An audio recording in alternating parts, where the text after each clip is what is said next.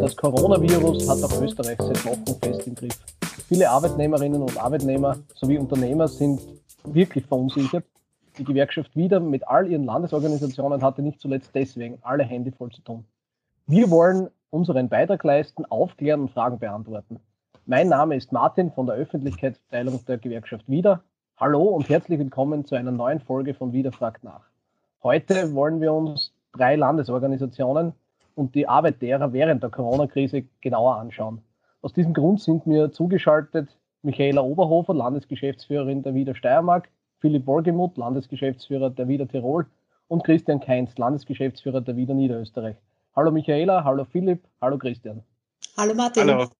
Hallo Martin, liebe Grüße aus St. Pölten. Liebe Kolleginnen, liebe Kollegen, ich möchte mit einer Frage an alle drei beginnen. Vielleicht kannst du starten, Philipp. Was waren für die Wieder Tirol die größten Herausforderungen der vergangenen sechs Wochen? Äh, wo konnte man gleich gewerkschaftliche Folge erzielen? Ja, zunächst muss man mal sagen, dass wir uns in einer der schwierigsten Zeiten in der Geschichte der Zweiten Republik grundsätzlich äh, für die Arbeitnehmerinnen und Arbeitnehmer äh, befinden. Es sind äh, alle Tirolerinnen und Tiroler, aber auch alle Österreicherinnen und Österreicher in irgendeiner Art und Weise von dem Coronavirus oder von der Krise insgesamt einfach betroffen. Und diese Krise stellt uns nicht nur vor gesundheitspolitischen Herausforderungen, sondern einfach auch vor ganz großen wirtschafts- und arbeitsmarktpolitischen Herausforderungen. Und äh, man muss dazu sagen, dass es uns Gewerkschaften gelungen ist, ein hervorragendes Modell der Kurzarbeit äh, ins Leben zu rufen. Und wir haben mit diesem Kurzarbeitsmodell insgesamt einfach tausende Arbeitsplätze äh, in Tirol, aber auch in ganz Österreich gerettet sozusagen. Und äh, wir haben da mit unserem Team in kürzester Zeit äh, 4000 äh, Kurzarbeitsanträge abgearbeitet äh, quasi Tag und Nacht und auch an den Wochenenden äh, durchgearbeitet, um einfach auch diese Arbeitsplätze zu retten.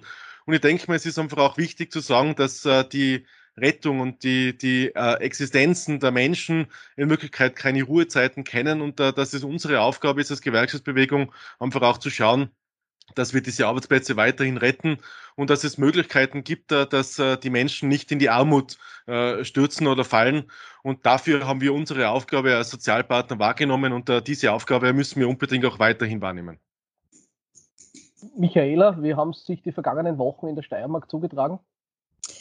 Ja, ich kann mit dem nur anschließen, was der Philipp gerade einmal äh, zu den Arbeitnehmerinnen und Arbeitnehmern in Österreich gesagt hat.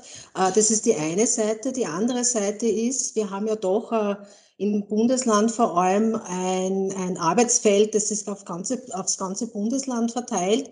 Und plötzlich hat sich das für die Kolleginnen und Kollegen, die unmittelbar in der Gewerkschaftsarbeit tätig sind, auf einen Mikrokosmos zurückgezogen, nämlich auf die eigenen vier Wände. Also das war auch eine Herausforderung, die man, äh, auf die man schauen hat müssen, dass äh, die Kolleginnen und Kollegen in, in den äh, Sekretariaten äh, dementsprechend gute technische Versorgung haben, aber auch die, die soziale und menschliche Komponente da nicht zu kurz kommt. Das war die eine Seite.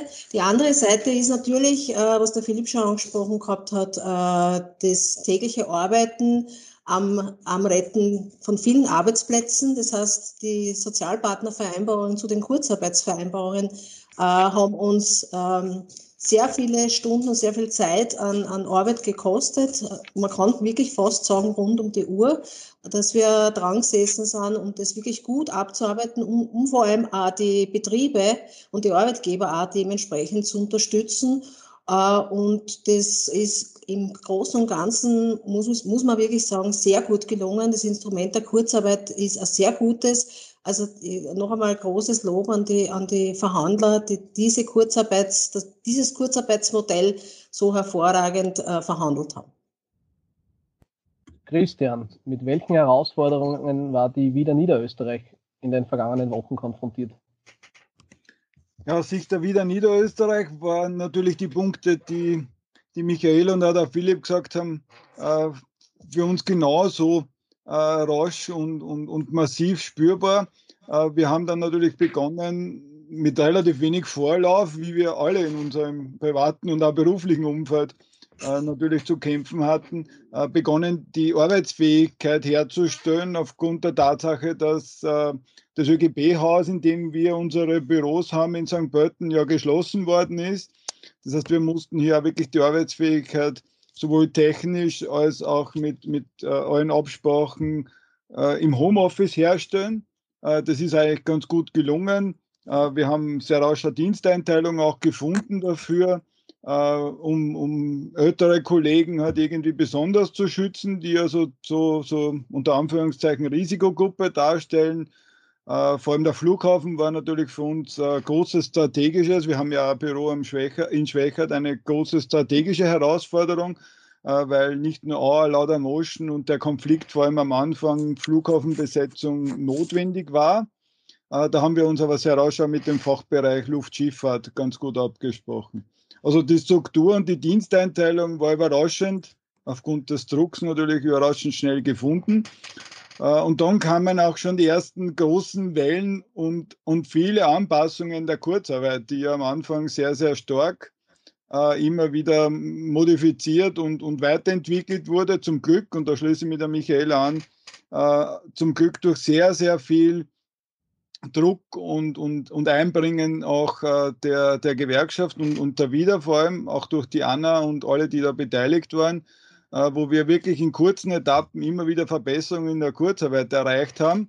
Ähm, was natürlich extrem positiv war für alle Beschäftigten und Betroffenen. Für uns aber in der Beratung schon eine, große Herausforderung war, weil wenn man nur daran denkt, dass wir an einem Tag vorher noch beraten haben, der Arbeitgeber kann Urlaub verlangen und einfordern und am nächsten Tag war genau das Thema äh, dann weg aufgrund der erfolgreichen Verhandlungen. Also wir mussten da auch sehr, sehr zeitnah uns wirklich austauschen und informieren.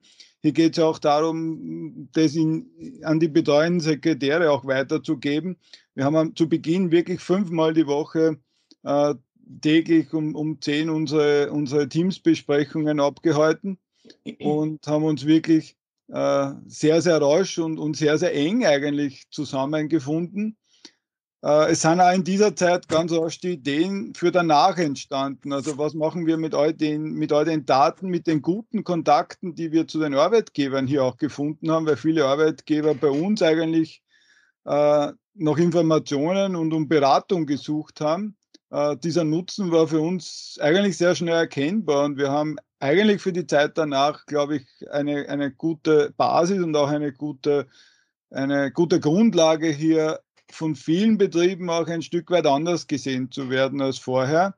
Äh, was notwendig war, war in den Ländern, ich denke, das hat alle Bundesländer auch betroffen, in Niederösterreich schnell Netzwerke herzustellen.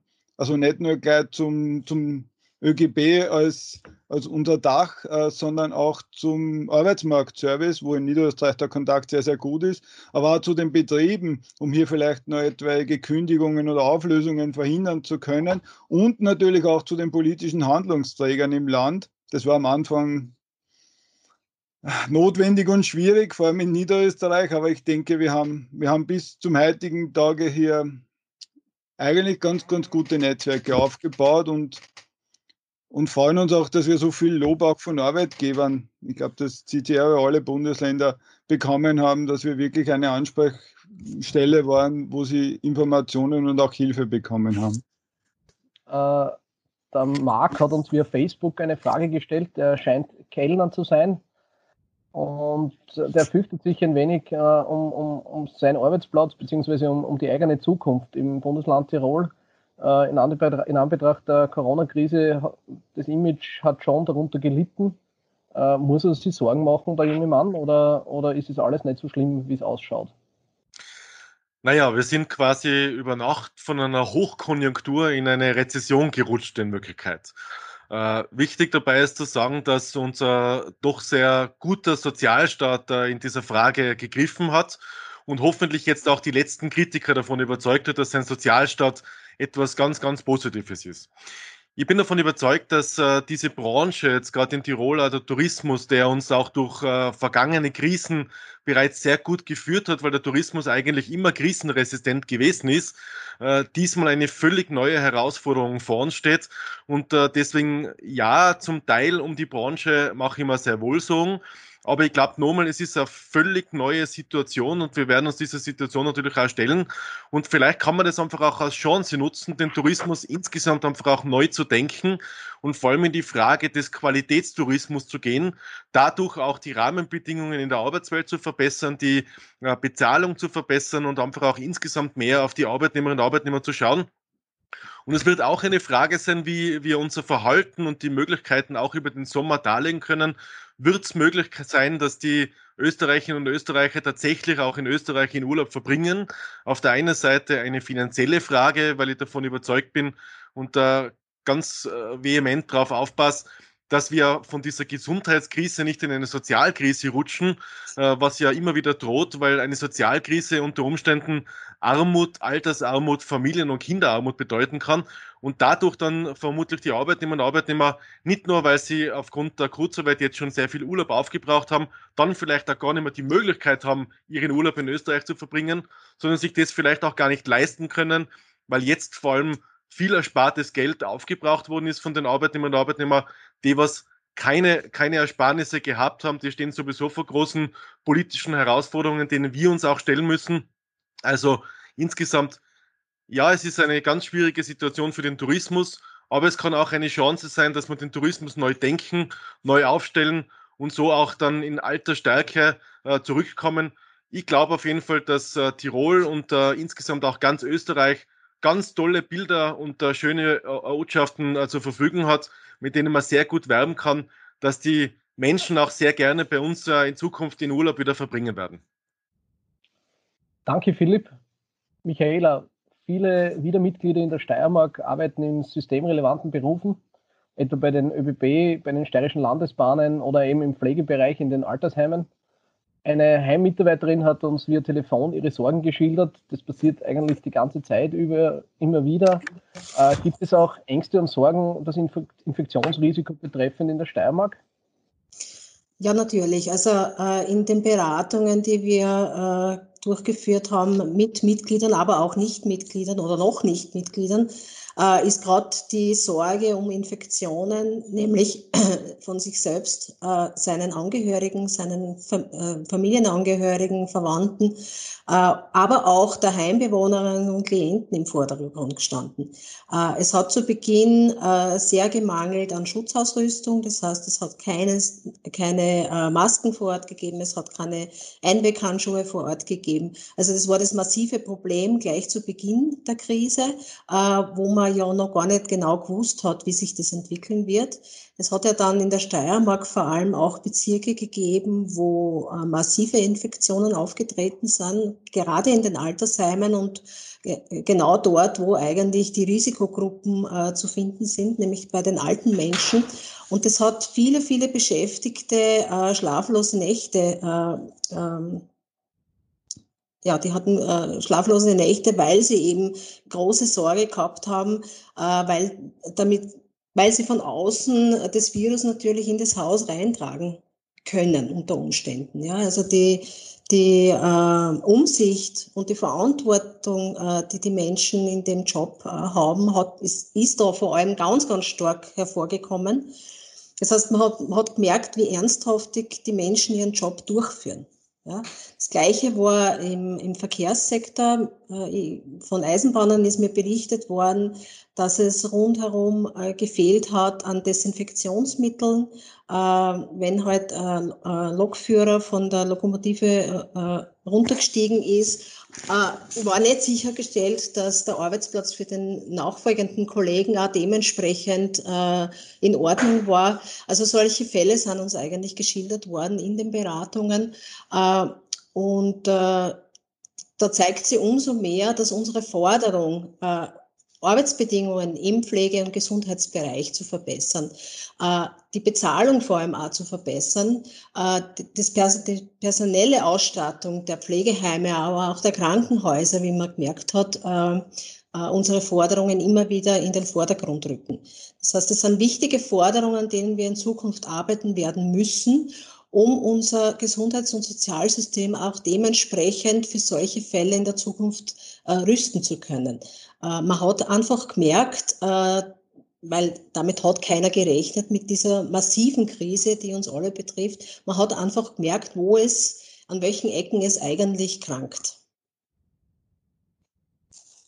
Danke, Michaela, für deine Ausführungen.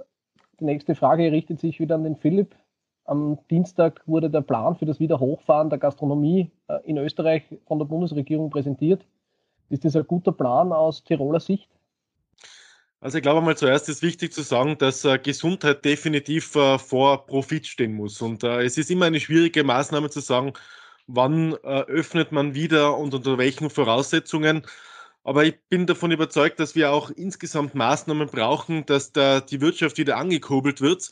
Äh, Tirol ist von Arbeitslosigkeit da besonders betroffen und wir haben jetzt gerade im Tourismus sind bei uns die Zahlen explodiert. Wir sind da österreichweit am meisten davon betroffen. Wir haben plus 200 Prozent äh, Arbeitslosigkeit äh, im Tourismus. Das sind ungefähr 43.000 äh, Menschen, die davon betroffen sind. Also eine irrsinnige Zahl für ein Bundesland wie Tirol.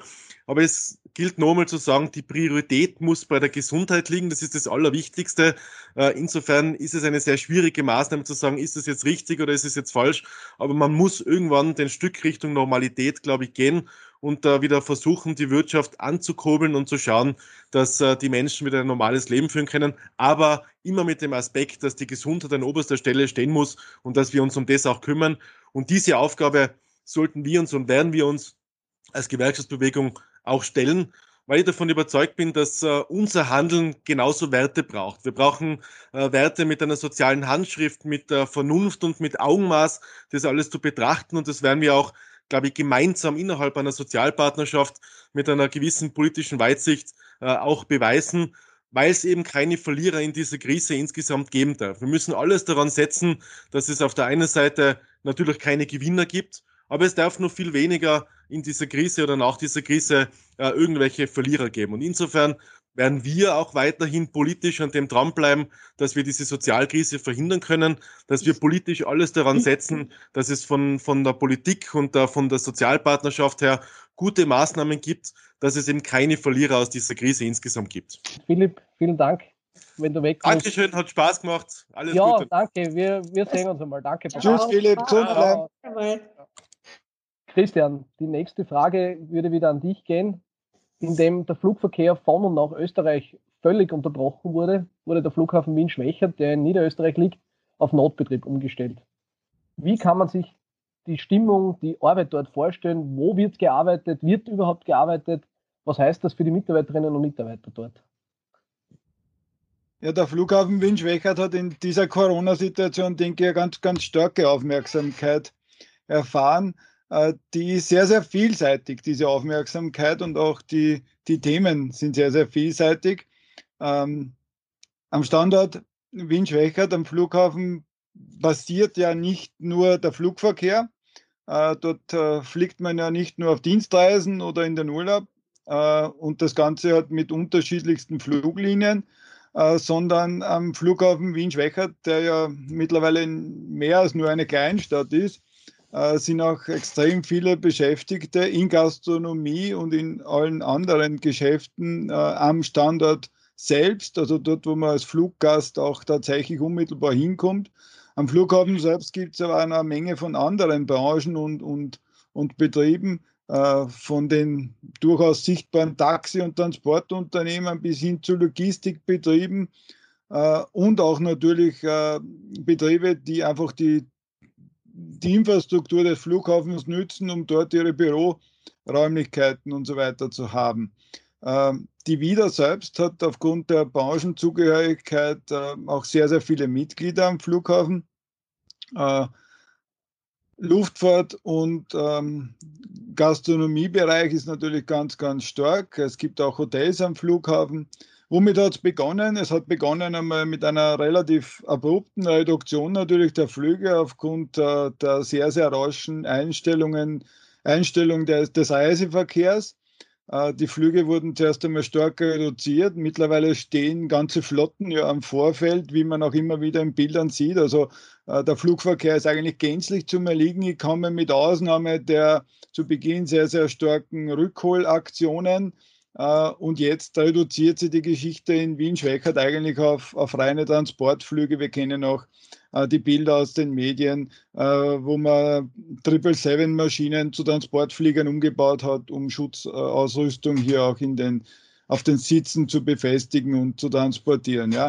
Also medial ist der Flughafen mit sehr, sehr vielen Bildern vertreten, was wir natürlich als, als, als wieder sehr, sehr stark für uns äh, für uns in, in der Arbeit äh, gespürt haben, ist vor allem die Auseinandersetzung mit der Lauda Motion.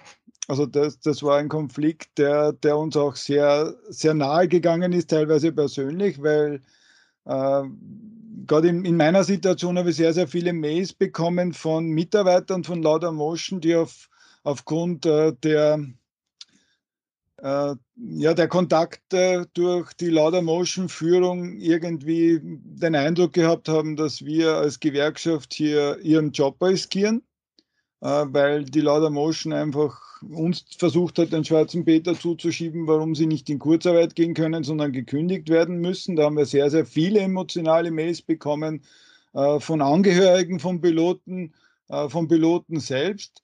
Äh, die Situation war für alle Beteiligten sehr belastend. Der Kollege Cicek, der als Sekretär am Flughafen auch für den Bereich verantwortlich ist, äh, hat hier sehr, sehr viel Zeit in Gesprächen und Beratung verbracht. Zum Glück ist dieser, dieser Prozess soweit einmal in Zusammenarbeit mit dem AMS jetzt im Moment einmal ganz gut über die Bühne gegangen. Das AMS hat uns hier ganz, ganz stark unterstützt, weil hier waren auch Kündigungs- äh, im Frühwarnsystem Kündigungen angemeldet, wo uns das AMS also immer ganz, ganz, ganz, ganz gut informiert hat und auch unterstützt hat, wie wir mit dem Thema umgehen können. Äh, das war also ganz, ganz stark bei uns im Land spürbar, wie hier alle versuchen, hier nicht zwischen zwei Sesseln durchzufallen. Äh, Im Moment ist natürlich der Flughafen in den Medien mit, äh, mit der finanziellen Unterstützung, was die AUA betrifft. Ja, also die, die ja eine Geschichte, die, die Österreicherinnen und Österreicher ein bisschen mehr betrifft als vielleicht äh, so manche andere Fluglinie.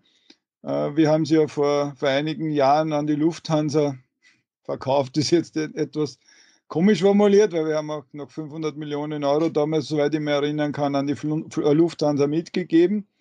Äh, und jetzt braucht die, die AUA offensichtlich fast 800 Millionen Euro Unterstützung. Ähm, aber ich denke, da, da, sind die Verhandlungen im Gange. Da ist auch die Gewerkschaft mit dem Vorsitzenden Roman Hebenstreit involviert. Äh, da, wird man, da wird man erst sehen, in welche Richtung das geht. Eine spannende Geschichte auf alle Fälle, weil das, ist, äh, das sind Zahlen, die also einer Größenordnung haben, die, die für viele äh, ja nicht unbedingt vorstellbar ist. Was ist mit dem Flughafen und sonst? Das war noch ein Teil deiner Frage, weil es ist ja nicht nur Fluglinien. Äh, es gibt auch sehr, sehr viele Beschäftigte, die bei der Flughafen Wien AG beschäftigt sind. Also äh, die Menschen, die wir kennen, die dafür sorgen, dass unsere Koffer äh, in den Flieger kommen, die dafür sorgen, dass unsere Flugzeuge gewartet werden, auf, auf das Flugfeld geschoben werden. Also wir kennen als Reisende sehr, sehr viele von den Menschen, auch in der Sicherheit, in der Kontrolle. Äh, alles äh, zum großen Teil wieder Mitglieder, sehr, sehr hoher Organisationsgrad. Hier ist zum Glück äh, es gelungen, dass die Menschen in Kurzarbeit sind, in einer sehr, sehr starken Reduktion der Arbeitszeit natürlich, aber trotzdem in Kurzarbeit. Das heißt, die Flughafen Wiener G-Mitarbeiter haben ein Kurzarbeitsmodell mit dem Betriebsrat vereinbart und das funktioniert soweit ganz gut. Hier kann man natürlich aus heutiger Sicht sagen, ähm, da ist nicht so sehr die Gegenwart des Themas, sondern da ist eher die Zukunft des Themas. Denn wie wird der Reiseverkehr, ähnlich wie vorher der Philipp gesagt hat, in der, im Tourismus, was wird die Zukunft für diese Branche bringen? Ja? Weil der, der, der, Reiseverkehr, der Flugverkehr ist ähnlich abhängig von, von den Öffnungen wie auch der Tourismus. Äh, und wenn hier der, der Flugverkehr und all diese Maßnahmen am Flughafen, da rede ich jetzt noch gar nicht von, von der Situation, was wird sich mit der Lauda Motion und Dauer am Flughafen entwickeln, sondern allein nur die Tatsache, wie der Reiseverkehr äh, in den nächsten Wochen und Monaten aussehen wird, hat natürlich unmittelbar einen Einfluss auf die Beschäftigten am Flughafen, weil die 60 Prozent der Beschäftigten am Flughafen hängen unmittelbar an der äh, Austrian Airlines. Also wenn die Austrian Airlines am Flughafen nicht fliegt, haben auch 60 Prozent der, der Beschäftigten der Flughafen Wien AG in Wahrheit keine Auslastung mehr. Also da hängt sehr, sehr viel zusammen und das kann man aus der jetzigen Sicht ganz schwer beurteilen. Momentan ist es stabil, aber wenn die Entwicklung ähm, hier irgendwelche massiven Einbrüche oder Reduktionen zur Folge hat, dann wird sich das auch in zweiter und dritter Linie auf die Beschäftigten am Flughafen auswirken, die nicht unmittelbar äh, mit, äh, mit dem Fliegen zu tun haben, sondern eher nur für die Infrastruktur am Boden zuständig sind. Also für uns, für uns ein Bereich, der sehr, sehr wichtig ist, weil sehr, sehr gut organisiert, sehr, sehr, sehr, sehr intensiv äh, in der Zusammenarbeit. Äh, da wird vieles von Entwicklungen abhängen, die wir nur indirekt beeinflussen können. Ja. Michaela, welche Alternativen haben sich Unternehmen in der Steiermark ausgedacht, um weiterhin Umsätze zu erzielen und damit die Mitarbeiterinnen und Mitarbeiter in Beschäftigung zu halten? Ja, da kann ich euch ein Beispiel aus der persönlichen Betroffenheit äh, schildern, und zwar aus der Gastronomie. Da haben wir gerade äh, in der Branche momentan eine sehr hohe Arbeitslosigkeit, beziehungsweise viele, viele Mitarbeiterinnen und Mitarbeiter, die in der Kurzarbeit sind. Äh, und da habe ich beobachten können, dass Unternehmen ähm, ihre Speisekarte reduziert haben äh, und aus dem heraus äh, Lieferservice anbieten, regional. Aber auch, man kann auch die Speisen abholen vor Ort. Das funktioniert recht gut. Ich habe das mit dem berühmten Backhändler aus der Steiermark probiert und das, muss ich sagen, war wirklich war wirklich ausgezeichnet, wie das funktioniert hat. Auf der anderen Seite äh, merkt man aber auch Initiativen, äh, äh, und zwar im, im Handelsbereich. Man hat äh, über äh, regionale Medien äh, sogenannte Marktplätze geschaffen, wo regionale Händler ihre Produkte anbieten können und somit der Bevölkerung die Möglichkeit gibt, auch wiederum regional einkaufen zu können. Das birgt für die Zukunft eine riesengroße Chance, nämlich wenn die Diskussion rund um den Klimawandel wieder beginnt, äh, verstärkt auf die Regionalität zu setzen. Äh, regional Produkte anzubieten, äh, bietet auch die Chance, wiederum dort äh, Arbeitsplätze zu schaffen. Warum ist das so wichtig? Gerade äh, Kleinst- und Kleinunternehmen äh, leben von Auftrag zu Auftrag und sind massiv davon abhängig, äh, wie diese Aufträge eben reinkommen. Und ich glaube, das äh, ist die Chance, äh, dort verstärkter noch Fuß zu fassen und vor allem regional die Produkte anzubieten. Lieber Christian, dass Grenzpendler zu Beginn der Corona-Krise zum Teil nicht über die österreichisch-slowakische bzw. österreichisch-tschechische Grenze gekommen sind, ging durch alle Medien. Welche Probleme hat das auch für Niederösterreich mit sich gebracht und wie konnte man sie lösen? Ja, zu Beginn gab es ja relativ rasch auch ganz starke Reisebeschränkungen und Ausgangsbeschränkungen. Es war ja praktisch nur der Güterverkehr ungehindert möglich. Äh, es hat aber auch zu einer ganz starken Rückreisewelle aus Österreich und Deutschland in die Ostländer geführt. Wir kennen wahrscheinlich die Bilder auch von teilweise Demonstrationen äh, nachdem Ungarn den, die Grenze geschlossen hatte, nur kurze Korridors möglich gemacht hat. Also das war natürlich für Niederösterreich auch für die, für die Anrainer massiv, ähm, mass, massiv problematisch, weil der, Rück, äh, der Rückstau ja auf der A4, der Ostautobahn, bis, bis nach Schwächert war. Also das waren ja viele, viele, viele Kilometer. Äh, das war für alle in dieser Region Wohnenden natürlich einmal ganz ein äh, persönliche Auswirkungen aus, aus dieser Situation. Äh, das Güterverkehrsproblem besteht übrigens dort bis heute. Also es gibt äh, so gut wie jeden Tag Stau an, an dieser Grenze zu Nickelsdorf.